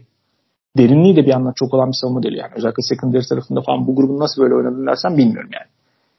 Ama secondary tarafında hani iki tane temel aslında yaklaşım var diyelim bu başarılı olan durumlarda. Yani PlayStation bir şekilde tabii ki bunun parçası olduğu senaryoda. Bir tanesi hakikaten işte Belichick'in yaptığı ve en iyilerinin olduğu gibi savunmanın bir arada bir arada oynadı. Mesela çok agresif, aşırı agresif olmayan ama belirli hesaplanmış zaman zaman riskler alan, daha çok orada sabırlı olan işte secondary tarafında ve birlikte işte adam adama veya alan savunması karışımlarında veya oradaki bazı uygulama çok iyi yapılan belki çok karmaşık, çok böyle egzotik şeyler denemeyen yani işte coverage disguise tarafında oradaki gizleme kısmında belki çok böyle çılgın şeyler denemeyen ama az ve öz yapan, oradaki şeyleri bir arada iyi yapan, o alan paylaşımını birbirinden işte paylaşmayı, alan paylaşımını çok iyi yapan gruplardan bir tanesi. Mesela o konuda hep bir şekilde zaman içerisinde sürekli çok çok iyi gruplar isimsiz oyunculardan bir e, grup oluşturmayı başarır mesela Belichick Patriots'a. Ona çok benzer bir yapı görüyorum. İşte diğer tarafta işte Fort Niners'ın veya işte Tampa Bay'in oynadığı gibi Allah ne verse kıralım biçelim. Faullerin bir noktadan sonrasını zaten çalmayacaklar direkt. Çok agresif ve sert oynayan ama risk, çok daha risk alan bir yapı var. Mesela öyle değiller yani. Bu takım hakikaten arka tarafta çok hesaplı risk alan. O yüzden de öyle sürekli birilerini, birilerini itip çektiği değil. Yani çok iyi savunduğu ve pasalarını bırakmadığı senaryoda görüyorsunuz. Yani bir kere o yüzden ayrı bir takdir diyorum. Leonormand'ın yaptığı işe karşı ve çok ünlü olmayan oyunculardan bunu yapmış olması dolayı. Örneğin bahsettiğin diğer mesela işte 8 kişiyi arkada coverage'ı koyma senaryosu. Mesela bunu geçen sezon işte konferans finalinde sürpriz olan ikinci yarı çıkarıp çok şaşırtmıştı. Bu maçta mesela daha spesifik anlarda kullandı ve kritik noktalarda kullandı. Gene başardı ama bunu başarırken yani sonuçta 8 kişiyi arkaya koyduğunuz zaman 3 kişiyle pass rush yaptığınız zaman genelde işte, işte 3 ve 20 falan olur da siz de risk almamak için arka tarafa koyarsınız. Ama çok iyi quarterback'ler varsa ki o işte bir numarası var şu anda Patrick Mahomes var rakip tarafında. Genelde bir noktada biri boşa çıkar. Yeterince zaman yaratırsınız ve oradan sıkıntılı şeyler olur. Başınıza gelir. Üç kişiyle pas yaparken ve offensive line'e ciddi yatırım yapmış, onu yenilemiş bir Kansas City hücumuna karşı bile doğru eşleşmeleri, doğru kombinasyonları kullanırsa orada taktik olarak hala baskı yaratabiliyorsunuz. Mesela işte bu takımın sıkıntı noktalarını görece offensive line'da tackle'ları en güven verici grup değil offensive line'da Kansas City. Mesela onların üzerinden hala baskı kurabiliyorsunuz. Bunu yaparken sürekli mobil bir quarterback var dışarı çıkan. Ve ona karşı bir tane de sürekli onun göz önünde bulundurmanız ve oraya bir tane işte spy defender denen işte onu kovalayacak bir yandan onu gözetleyecek o dışarı çıkarsa onunla baş edecek bir tane de oyuncu kullanmak. Mesela bunu kombinasyon olarak kullanmak önemli bir şey.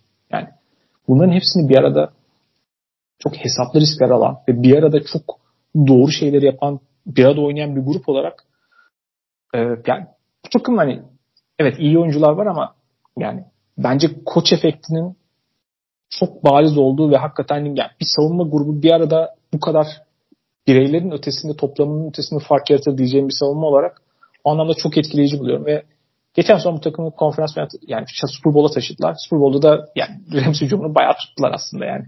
Onlar Super Bowl'da savunma yapamadıkları için değil, sayı üretemedikleri için kaybettiler. Halihazırdaki savunma yapısı ve hücumun da bence onunla daha tutarlı bir yapı haline gelmesiyle beraber en azından formül olarak yine bir Super Bowl formülüne burada Cincinnati Bengals göz kırpıyor. Ne olacağını çok merak ediyorum ve Cincinnati Bengals'ın playoff'ta oynayacağı potansiyel diğer takımlarla eşleşmeleri çok ilgi çekici olacak o yüzden. Yani hem potansiyel Buffalo veya Kansas City eşleşmeleri çok çok ilgi çekici olacaktır eminim. Hepsini geçtim. Savunma şu dezavantajlara rağmen bu kadar iyi oynuyor. Birincisi Eli Apple var bu takımın cornerback rotasyonunda hala. eksi, eksi 10 sayı yazarak başlıyorsun o varken bir kere maçlara. E, evet. E, ikincisi takımın hala hazırdaki en iyi cornerback'i Chidobe Awuzie sakat. Ve ben o olduğunda ben o haber çıktığında bittiler dedim. Çünkü yani zaten bir tane cornerback'im var. O bitiyor ve evet. derinliği çok derinlik konusunda da çok seçici olmayan bir takım yani. Değil, hani ön taraf değil. ön taraf bir tık daha toparladı belki bahsettiğin eklemelerle beraber, değişimlerle beraber ama arka taraftaki derinlik falan yok yani.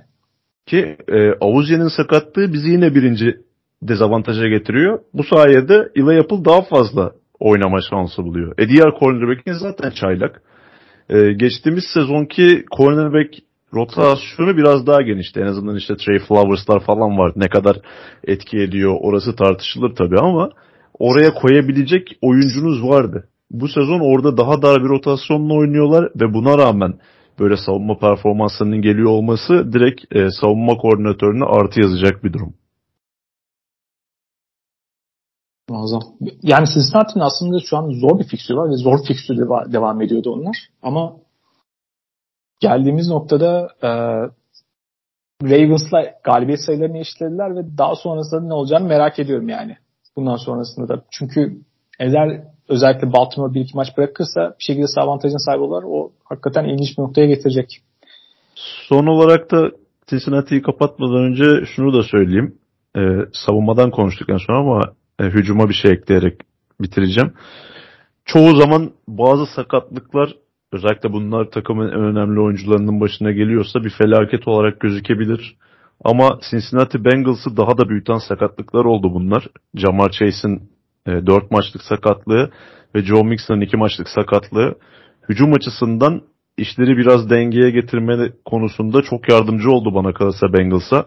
Chase'in yokluğunda e, bir tek Cleveland Browns'a kaybettiler. Onun olmadığı maçlarda daha farklı şeyler keşfettiler. İşte artık daha fazla dagger konsept falan oynuyorlar. Sahanın ortasını daha çok kullanıyorlar. E, Joe Mixon'ın sakatlığıyla geçen dönemde ise bu takımın e, şu performansında en önemli pay sahiplerinden birisi olan Simaji Pirayn'ı kazandılar. Yani Joe Mixon sen de söyledin iyi bir e, running back. Onu tartış tartışamayız kesinlikle ama Simaji Pirine Joe Mixon'ın sahaya katamadığı bazı şeyleri katıyor. Bunlar birincisi sertlik. Daha downhill bir runner. E, ikincisi ise genelde ilk tackle'dan kurtulabilen bir oyuncu Pirine. Joe Mixon. Ve bu geçen sene yoktu yani. Geçen sene Pirine sahaya girdiğinde daha da rezil hale geliyordu. Bu şu an daha iyi oynuyor yani. Son iki maçta hakikaten Joe Mixon oynadığından daha iyi oynadı yani. Evet yani direkt ko- koşu hücumunu seviye seviye atlatan oyuncu oldu Piran yani. Kimin aklına gelebilirdik? Bu, arada, Bu iki bence sakatlık önemli oldu yani. Bahsettiğin çok kıymetli bir şey. Yani bu tip durumlardan daha güçlenerek çıkmak hakikaten yani öldü, ölmeden güçlenmeden çıkmak çok olmaz. Bir diğer beğendiğim noktada her zaman tabii ki sonuçta savunmada öyle şeyler olmuyor yani işte Joe Burrow'un özellikle Pittsburgh görünce 3-4 tane interception atası falan geliyor. Böyle tuhaf şeyler oluyor. Bazı işte gene e, New Orleans Saints maçıydı mesela. Savunmada çok istediklerini alamadığı maçlarda da daha fazla 35 sayıları zorlayacak ve o şekilde karşılık verecek bir şeyleri de var. Yani yetenekleri de var. Yani takımın sadece tabanının daha yukarı çıkmışsa tavanı da var. Yani gerektiğinde o oyunda oynayıp zaman zaman kullanacak bir senaryo. O da önemli bir şey. Yani bazen işlerin kötü gittiğinde işte ne bileyim playoff'ta bir maç olur 14-0 geriye düşersiniz. Ondan sonrasında çok pas oyununa mecbur kaldığınızda hücumunuzun sınırları zorlanması gerekir. Genelde evet hücuma o kadar baskı kurmuyor. Takımın savunması bu kadar iyi olduğu için ama öyle bir senaryoda hazırlar. Kesinlikle o patlayıcı hücum gücü hala var. Yani eskisi kadar fazla kullanmıyorlar ya da kullanamıyorlar ama gerektiği zaman yeri geldiğinde hala o düğmeye basabilirler. NFC'den Cincinnati Bengals dosyasını şimdi kapatacak olursak NFC'de açıkçası yani AFC şu andaki en iyi durumdaki takımın Cincinnati olduğunu düşünüyorum. NFC'de de en iyi durumdaki takımın 49ers olduğunu düşünüyordum. Belki hala öyleler. Ve bu haftanın hani beklediğimiz maçlardan bir tanesi özellikle de karşı ve Mike McDaniel'ın bir araya gelmesi. Hatta maç biraz eğlenceli başladı. Daha sonra pek öyle bir devam etmedi. Ama tabii sezonun başında işte asıl quarterback olan Trey Lance'in sezonu kapatmasından sonrasında Jimmy Garoppolo'ya kaldılar. Ona tekrardan adapte oldular. Sonuçta Jimmy Garoppolo işte bahsetmiştik yani sezon hazır kampında hani başına bir şey gelmesi zaten seni göndereceğiz diye playbook bile vermediler. Öyle absürt bir durum vardı.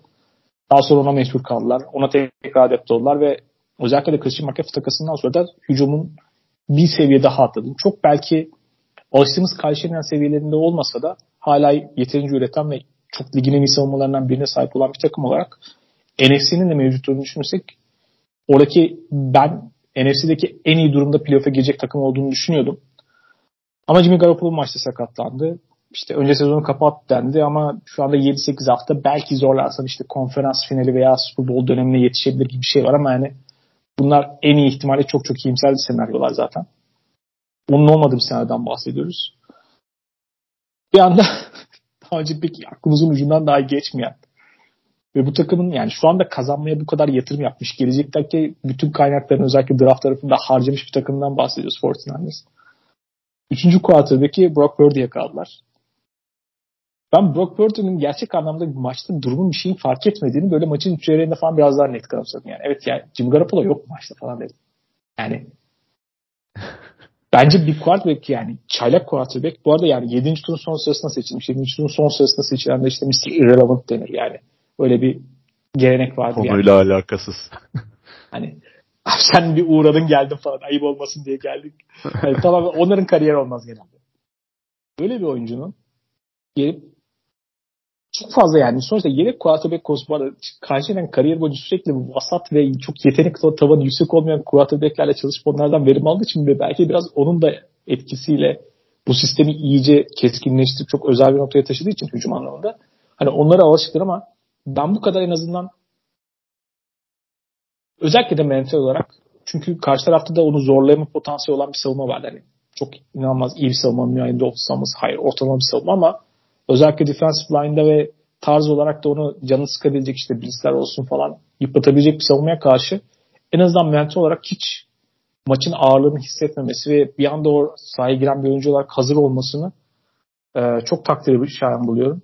Onun ötesinde en şu an geçerli senaryo işte Kayşener sistemi quarterback'e minimum seviyede bağlı olduğu için ve bu takımın çok çok iyi bir savunması olduğu için bu takım hala playoff'ta belki eskisi kadar iddialı olmasa da hala Super Bowl için çok ciddi bir adaydır. Öngörüsü var. Katılır mısın buna?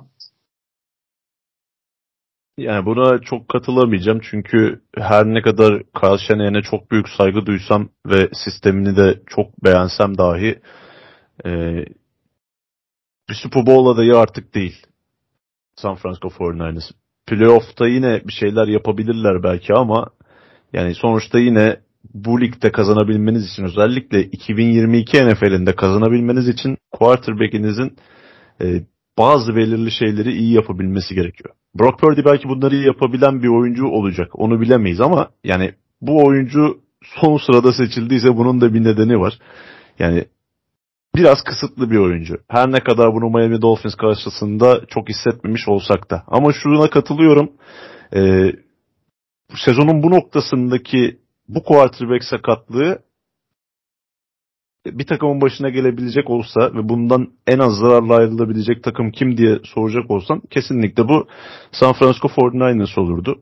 Çünkü hem e, kadronun diğer kalan kısmı çok kuvvetli bir durumda hem de e, Shanahan'ın sisteminden dolayı ki yıllardır zaten vasat quarterbacklerle iyi performanslar almış bir koç olarak bunu e, zararı en az seviyeye indirgeyebilecek takım San Francisco 49ers olurdu. Ama bu sezon yaşadıkları daha doğrusu birkaç sezondur süre gelen yaşadıkları şanssızlıklar da gerçekten inanılmaz bir seviyeye ulaştı. Bu sezonda 3. quarterback'e düştüler. Yani Kyle Shanahan'ın artık o sihrini en üst noktaya çıkartması gerekecek. Yani Brock Purdy ile de başarılı olursa bu artık inanılmaz bir durum olacak. Ki kendi koçluk kariyerinin de en büyük sınavlarından birisi olacak. Miami Dolphins maçında e, uçuş halindeyken çok güzel tepki verdi buna ve e, sen de diyorsun yani Brock Purdy'nin maçta oynadığını hissetmiyordunuz. Neden hissetmiyordunuz? Çünkü onu sürekli saha içerisindeki en elverişli pozisyonlara sokabilecek, işte ona en iyi yardımı sağlayabilecek, koşu oyunlarını dizayn edebilecek bir koça sahip Brock Purdy. Carl Shanahan da bunu çok güzel bir şekilde kurguladı ve maç devam ederken kurgulamış olması asıl burada takdiri e, hak eden taraf. Çünkü Purdy'nin istatistiklerine baktığınız zaman bu maçta evet iki taş tampası bir interception e, gayet iyi. İlk maçını oynayan bir e, çaylak quarterback için ve 7. turda seçilen bir quarterback için. Ki Mr. Irrelevant olarak da taştan pas atan NFL'deki ilk oyuncu oldu. Bunların hepsi güzel. Ama baktığımız zaman sadece pas başına 5.41 air yard'a sahip. Yani çoğunlukla kısa paslar ve garanti paslar atmış. Demek ki Carl Shanahan bu şekilde kurgulamış etrafında oyunu. Attığı taştan pasta da biri fullback'e biri running back'e zaten. Juszczyk'le McCaffrey taştanları yapıyor. Bu strateji bu karşılaşmada işe yaradı. Ama rakip savunmalar bu oyun kurucuyu ilerleyen karşılaşmalarda çözecekler. Neyi iyi yapıp neyi iyi yapamadığını bir şekilde anlayacaklar. Çünkü şu an elimizde çok e, az bir sample size var. Buna karşı zaten zayıf olan Miami Dolphins savunması herhangi bir reaksiyon gösteremedi. Sezon geneline baktığımız zaman deplasmanlarda 34-38 sayılar ortalamayla e, izin verilen sayı ortalamalarıyla oynayan bir savunma Miami Dolphins. Yani o nedenle her ne kadar ilk maçına böyle biraz ateşe atılarak çıkmış bir quarterback olarak düşündüğümüzde iyi bir performans göstermiş gibi dursa da Brock Purdy bence biraz e, frenlere basmak gerekiyor. Yani birkaç seviye düşürebilir Garoppolo'dan Purdy'ye geçiş. Çünkü e, hatırla Garoppolo sezon başında e, San Francisco 49ers için oynamayı bırak. Genel olarak bu sezon oynamayı pek düşünmeyen, hani kafasından bu sezonluk futbolu çıkartmış bir oyuncu görünümündeydi. Bir şekilde onu kazanmışlardı. Onu kazanmayı başarmışlardı ve e, sen NFC'ni dedin. Bana kalırsa NFL'in en formda takımıydı son bir aylık dönemde San Francisco 49ers'a. Ben artık hani kafamda net bir şekilde onları Super Bowl favorisi olarak hatta Super Bowl'u kazanma favorisi olarak bile görmeye başlamıştım. Ama bu sakatlık e, çok zamansız bir e, noktada geldi. Tam böyle o McCaffrey'nin de eklenmesiyle birlikte hayallerimizde canlandırdığımız hücum performansını yavaş yavaş görmeye başlamışken e, Purdy ile de kazanabilir dediğim gibi Shanahan. Bunu yapabilecek e, ligde bir koç varsa o da Shanahan olacaktır. Ama yani ne şu an biz çok net bir şekilde bu oyuncunun neler yapabileceğini biliyoruz ne de diğer takımlar biliyor. Şu an e, görünen tablo onunla yola devam edecekler gibi çünkü çok fazla şansları da yok açıkçası. İşte bir Baker Mayfield geçtiğimiz günlerde serbest kalmıştı. Onu almak için waiver sırasında bayağı geridelerdi gerçi ama zaten öyle bir waiver talebinde de bulunmamışlar. Şu an e, ona güveniyor gibi gözüküyor takım. En azından Fred Warner'ın maçtan sonraki açıklaması o yöndeydi. İşte zaten haftalardır scout takımında ligin en iyi defansına karşı oynuyor yani şeklinde bir açıklaması vardı. E, haksız da sayılmaz. Çok iyi bir savunmaya sahip San Francisco 49ers. E, bu noktadan sonra Super Bowl'a e, yürümeye devam edeceklerse savunmanın artık böyle NFL tarihine geçmiş savunmalar seviyesine çıkması gerekiyor. Ve hücumda da her karşılaşma için Kyle e, kusursuz hücum planları hazırlamak zorunda. Brock Purdy'nin ismini hani drafttan biraz hatırlıyorum yani sonuçta. Çünkü draftta, draft edilebilecek quarterbackler listesi olarak geçiyor bir yer zaten ama dönüp daha sonrasında yani draft ve alakalı olan scouting raporlarına bakıyorum. Özetlere falan gördüğüm şeylerden mesela. Baskı altında evet panikleyebilir. İlk muhtemelen reaksiyonu cepten çıkarak kaçmak. Mobilitesi fena değil. Yani hakikaten birkaç pozisyonda baskı görünce uçarak çıktı yani. Jimmy Garoppolo'da falan görmeyeceği şeyler ama baskı altında çok iyi değil. Evet Jimmy Garoppolo da iyi değil biliyoruz. Progression kısmı. Yani opsiyonları sırayla işte pas oyunda, drop back oyunda işte 1, 2, 3 bakıyor ona göre sırayla ilerliyor falan. Genelde yok yani. Genelde ilk opsiyonuna bakıyor ona çok takılı kalıyor yoksa hemen check down dönüyor. E, Jimmy Garoppolo zaten fazlasını yapmıyor. Zaten karşının hücumunda da yani ikinci opsiyondan sonrasını fazla geçmezsiniz yani. Topu elinizden çok çabuk çıkarmaya yönelik oyun. Mesela bahsettiğin air yard konusu yani. Jimmy Garoppolo'nun da air yard ligin en yakına yani kısa mesafeye pas atan oyunculardan bir tanesi. 6.9. Yani orada da ligde 28. sırada mesela Jimmy Garoppolo. Yani hali hazırdaki işte özellikler açısından baktığında işte gene mesela top elinden çabuk çıkarması burada bahsedilen özelliklerden bir tanesi. Zaten klasik ve karşının istediği model Jimmy Garoppolo'nun benzeri en azından profilde onu replike edecek tabii ki daha düşük seviyede bir profilde bir oyuncudan bahsediyoruz şu anda. Bu şekilde oynayan bir takım olarak zaten topu elinden çabuk çıkaran ve bütün o işte topla beraber mesafe kaydetmeye odaklı işte yani hem running backleri olsun işte tight end olarak George Kittle olsun wide receiver grubu olsun bunun için özel olarak tasarlanmış bir grup ve zaten böyle oynuyorlar. O yüzden onu belli ölçüde devam ettirmeleri mümkün kılıyor. Riski tarafına geliyor. Jimmy Garoppolo bu takımın en azından risk faktörüdür. Yani farklı gelen savunmalara karşı tecrübesi olsun. Patriots'tan yetişmiş biri olması olsun. Bu tip durumlara karşı işte baskı altı paniklese de en azından ondan istenen hücumu bir şekilde operasyonu devam ettirme kısmı işte. Şu oradaki pozisyona bak işte maksimum ikinci op- opsiyondaki oyuncuya at. Zamanlı topu elinden çıkar vesaire konularını farklı ona karşı yapılabilecek risklere karşı işte savun- savunmanın gelen farklı pes senaryolarına karşı işte ofans line'le bir arada o ayarlamaları yapmak olsun o tip şeyleri yapabilen bir oyuncu varken o hücumu belli seviyede en azından bir standartı ilerletebilme konusunda orada bir güven veriyordu. Farklı takımın tavanını sınırlamakla beraber risk faktörünü azaltan bir Şimdi bu kadar tecrübesiz bir oyuncudan ne olacağını bilmiyorsunuz. Yani bir kere birileri farklı bir şeyler sunduğunda, işler kötü gittiğinde başka şeyler gördüğünde ne reaksiyon vereceğiyle alakalı çok fazla soru işareti olacak. Zaten buradaki bence de en büyük sıkıntı aslında oradaki risk faktörü oluyor. Yani başka şeyler görürse ne olacak dersen bilmiyorsun. Ve bu potansiyel olarak hani görebileceği yapılara karşı bu takımı riske atıyor. Ama diğer yandan hakikaten sürekli yakındaki bir oyun işte hemen topu iki saniye içinde elinden çıkararak zaten yan, yan paslarla işte Christian McCaffrey at oradan Divo Samuel at zaten o oynayak gitsin senaryosunu oynayacak bir takım için ve bu, bu kadar iyi bir savunmayla beraber hala onları rekabetçi yapabilir gibi geliyor. Ne olacağını ben de merak ediyorum. Ama bir risk de şu.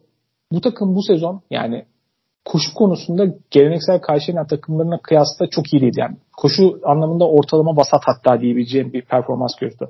Pas hücumunda daha iyi görünüyorlar. Yani bu takımın hücumu taşıyan şey pas. Ama pas dediğimde zaten hani kısa mesafede çabuk çıkan paslar üzerine aslında koşu oyunun bir uzantısı şeklinde topla beraber bütün o e, yetenekli oyuncularının, fiziksel oynayan oyuncuların mesafe kat etmesine yaktı. Offensive line tabii ki bu sezon biraz daha sıkıntılı yani soru işaretleri olan bir grup. Özellikle genç parçalar var, yeni tecrübesiz oyuncular var. O yüzden de biraz koşu oyunu sınırlanıyor ve işte bu offensive line'in biraz tecrübesiz olması da mesela quarterback konusundaki tecrübesiz bir quarterback'le eşleştirdiği zaman oradaki risk faktörüne bir ek, bir risk primi diyeyim ekliyor oraya yani. Onu daha sıkıntılı hale getiriyor. Örneğin George Kittle yani hakikaten takımın potansiyel en önemli hücum silahlarından bir tanesi ama yani adama pas gitmiyor çünkü adam zaten koşu yani pas rotasına çıkmıyor çünkü sürekli zaten bir 6. offensive line gibi pas korumasında. Sürekli orada yani pas korumasında veya koşu bile onda yani. Bunu niye çok iyi biliyorum dersen George Kittle'ı draft ettiğim için ona yatırım yaptığım için fantezide sürekli oradan sinirleniyorum yani. çünkü offensive line çok iyi değil ve o yüzden o da çok iyi bir yani offensive line kadar iyi blok yapabilen bir e, tight end olduğu için aslında sürekli offensive line gibi 6. bir offensive line oyuncusu gibi oynuyor. Yani orada biraz daha çok hep bu takıma özel ve halihazırdaki risk faktörü çok yüksek hale geliyor aslında Bradford'da. Yani takımın tavanıyla çok aşağı çektiği için değil de risk primini arttırdığı için diyeyim. Burada bir risk var. Ama bundan nasıl çıkacaklar bilmiyorum. Çünkü NFC'ye bakıyorum yani hakikaten yani Dallas Cowboys'u mesela çok ters geleceklerini tekrardan görebiliyorum. Oradaki iddialı takımlardan. İşte Vikings'den zaten bahsettik. Philadelphia Eagles'a da çok ters gelebilecek bir takım gibi geliyor bana hala. Çünkü bazı özellikleri çok ilginç şekilde eşleşen bir grup. Ama tabii ve o ikisinin bir şekilde playoff'ta bir araya gelip eşleşmesinde ne olacağını çok merak ediyordum. Ama tabii yani bu senaryoda çok fazla risk var yani.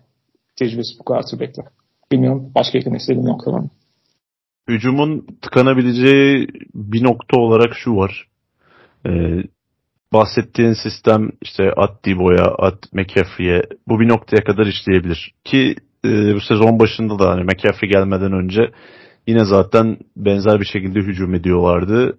Yard sonrası yani yakalama sonrası alınan yardlar bu takımın zaten Şeneyen geldiğinden beri en önemli e, hücum silahlarından birisiydi.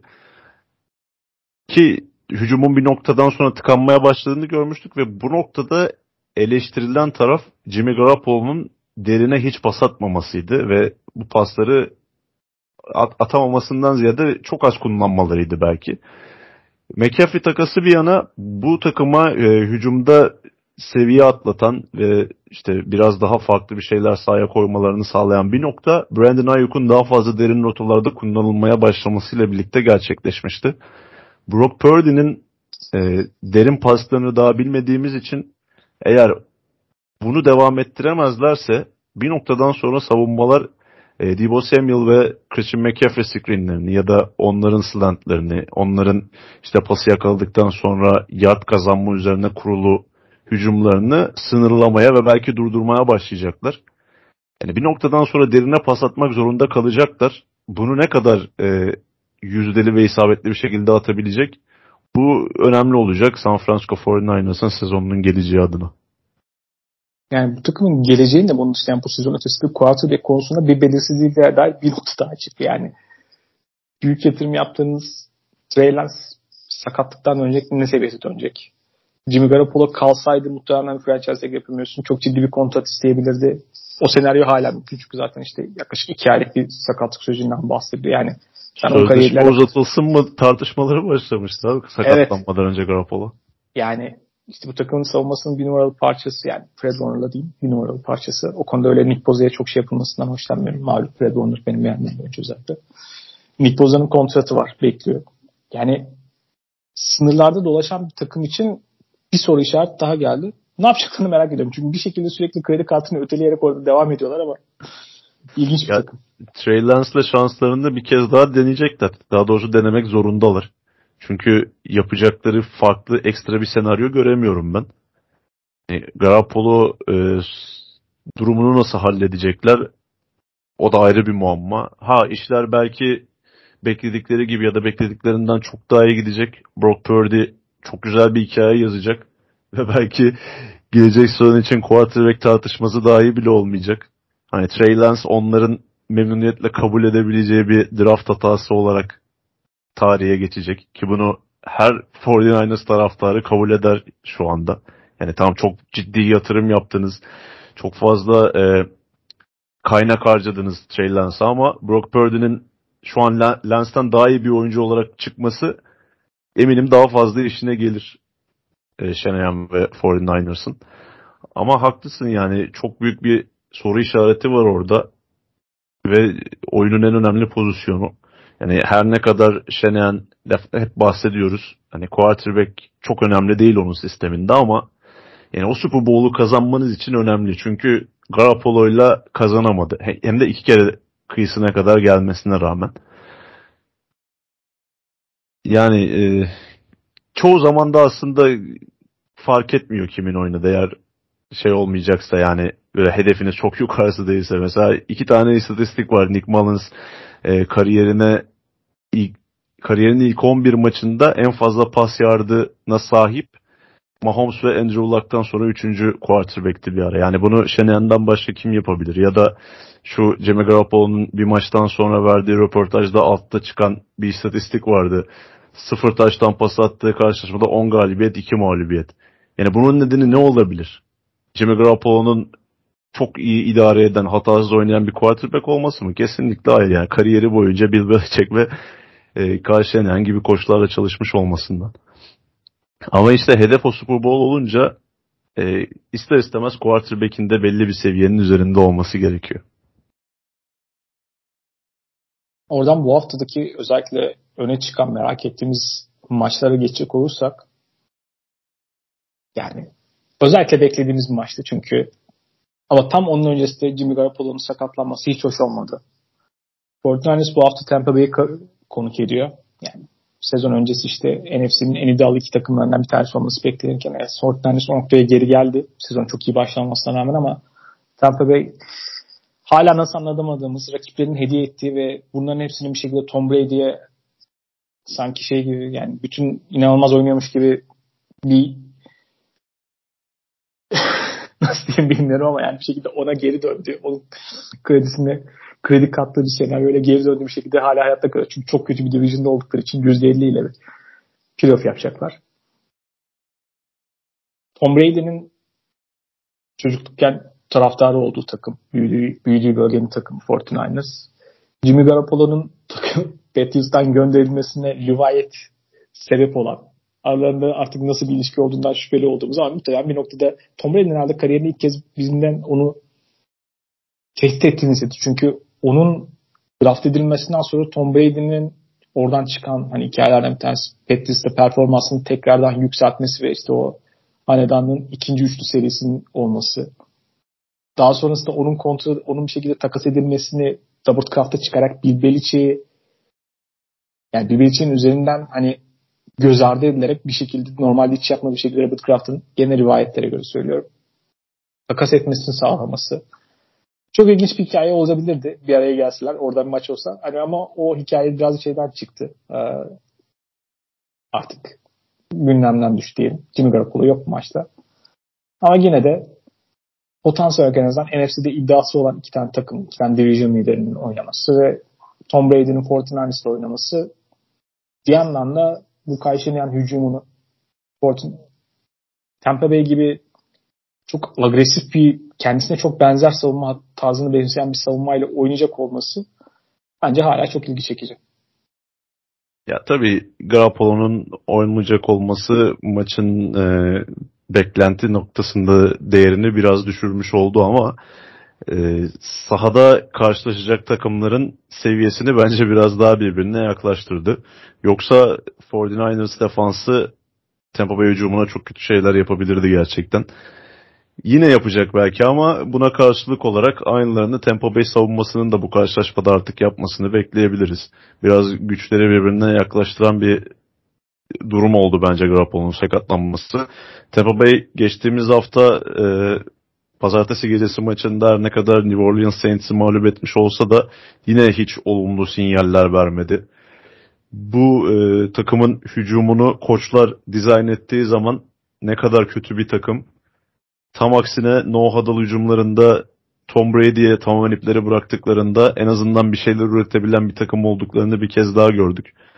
Yani Tom Brady yine kariyerinde artık milyonuncu herhalde game winning drive'ını yaptı. Son 5 dakikada 2 tane touchdown drive'ı çıkarttı.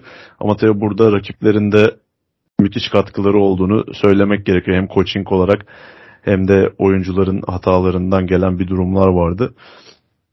Yani ben şu şekilde düşünüyorum. Tom Brady bir şekilde yine playoff'a taşıyacak Tampa Bay'i ama yani o şampiyonluk beklenmesi gereken takımdan artık çok uzak bir noktadalar her ne kadar hücumda hala işleri değiştirebilecek oyunculara sahip olsalar da bir kere Arians çok büyük bir koçmuş onu anlamış olduk bir kez daha. Çünkü rezil bir coaching performansı var Tampa Bay'de. Ben çok ileri gidebileceklerini düşünmüyorum. Ee, Brock Purdy ile çıkmış çıkıyor olmasına rağmen bu karşılaşmada hala favori 49ers. Bir de şunu söyleyeyim geçtiğimiz hafta ne kadar güzel maçlar varsa bu hafta fixture bir o kadar da zayıf. Ya bu arada bahsettin yani coaching konusu. Mesela geçen hafta Cleveland Browns'a kaybettikleri maç var yani. Maçın sonunda ciddi bir süre varken mola almayıp işte risk almayan anlamsız muhafazakar işte savunma koçunun bir şekilde head coach olduğunda maçı ne kadar yönetmekte zorlanabileceği profilini bir örnek. Çünkü bu hafta da aynısı Saints'te yaşandı benzer bir şekilde ama ya elinde Tom Brady var. Ya. Hani zaten bir tane pas attı field goal alanına yaklaştı. Yani bir tane daha yani bir 5-10 yard daha kazansan zaten çok iyi bir kicker'ın var maçı alacaktın yani. Bunu yapmadı Todd Bowles ve yani maçı verdi. Hakikaten yani ayıp yani. Hani yani Tom Brady sanki elinde Tom Brady değil de şey var yani Baker Mayfield var yani. Öyle oynadı. Olacak iş değil yani.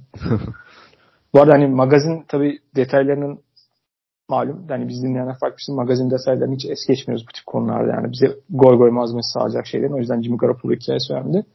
Canan yani Kajin'in de kariyerine başladığı yer Tampa Bay. Yani orada John Gruden'ın altında başlamış. Zaten işte Sean McVay'in de başladığı yer.